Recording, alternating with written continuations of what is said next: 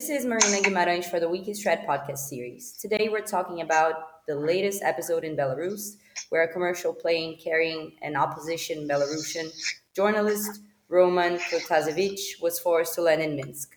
Several countries, mostly members of the European Union, have already condemned the episode. Boris Johnson also called the episode deeply distressing. To talk about Belarus, we have here Mathieu Boulegue, a research fellow at Chatham House. He's particularly focused on Eurasian security, defense issues, and Russia's domestic and foreign policy. Hello, Mathieu. It's very nice to have you here. Hi, Marina. Thank you for having me. So, Minsk has already closed its land borders last year when it accused NATO of preparing to invade the country. Now, the airspace has also been closed. What are the dangers of complete isolation? So uh, I would argue the country is already quite isolated. If you look at the latest trend in the evolution of Belarus politics with the wider region, and I'm excluding Russia here, but if you look at Western Belarusian engagement, then I would argue that since the latest presidential elections, that President Lukashenko has basically lost, but refuses to leave relations with the West have been deteriorating. It's more a question of the West showing the European Union and the United States showing more teeth and more resolve around uh, signaling and showing Lukashenko that he would not get away with such behavior. But I would I would already argue that these relations are, are bad as they are, and they are at the uh, almost on the verge of being severed completely, which brings more fuel for Russia in a way to get back more closely to, to Belarus. And you mentioned the last elections. A lot of protests have happened in Belarus after uh, Lukashenko got reelected and refused to leave office. A few European Union members have also um, not accepted the, the elections. How is the environment? Can you explain a little bit about the situation in Belarus before the airplane was hijacked and forced to land in Minsk? who is the opposition that Lukashenko faces domestically? Right. So I'm not, I'm not a Belarus politics specialist, so I will not I will not extend too much on it. But what we have is fundamentally an outgoing president who lost the elections by the numbers, who falsified results to make sure he got re-elected, but not through the streets, but through machinations and, and, and ploys, and refuses to leave power to a, a transitioning opposition who is trying to turn the country away from the sort of old style politics that Lukashenko has been embodying since rise to power in 1994.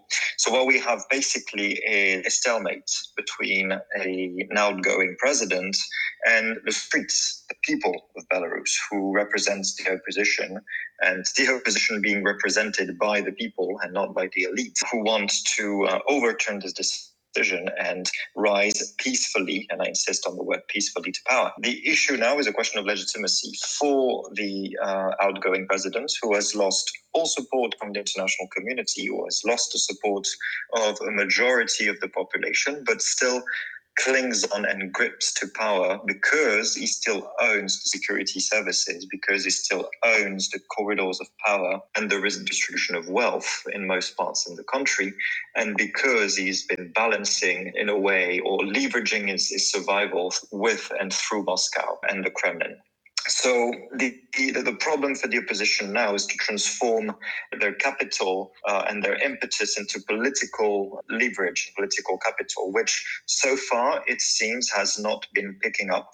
The uh, movement led as it is by Svetlana Tsikhanovskaya does not seem to be amounting and transforming to enough political capital or enough political momentum to be sustaining the sort of revolution that has been fueled for almost a year now, because August, the election took place in August 2020.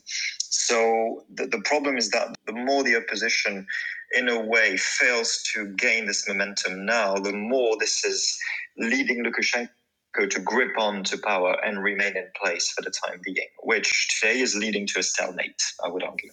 The European Union leaders uh, have already agreed this week to impose a new round of sanctions. What does that mean for the future of EU Belarus relations? So it doesn't mean much because we have a tendency in Europe and the West in general to confuse sanctions with policy.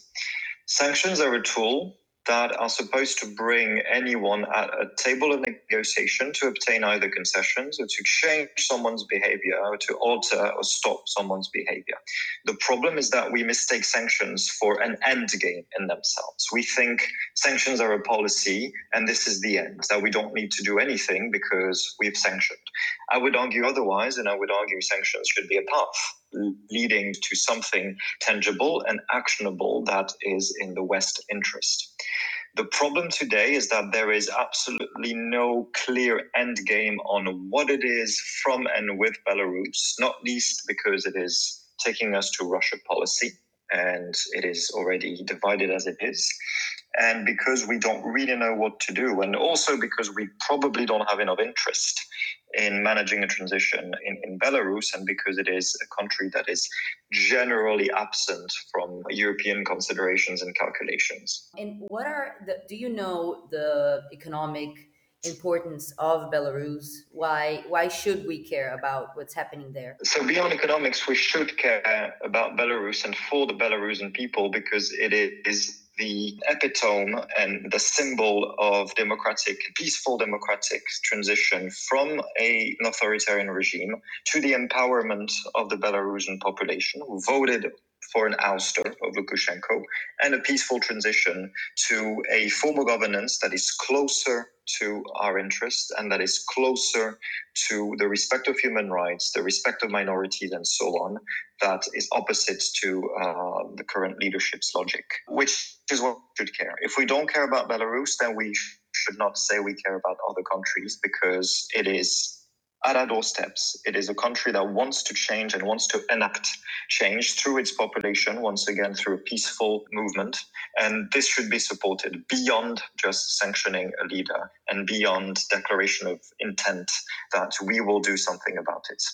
If there is a country where we should care, it is definitely Belarus. So, when we talk about Belarus, we definitely need to talk about Russia too. It is known that Putin has close ties with Lukashenko.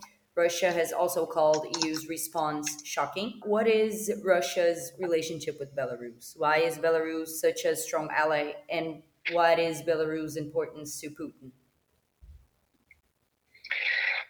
So, Belarus is more than important for the, the Kremlin leadership at the moment because it, it is a sort of testing ground for the way political, internal political issues can affect regime stability.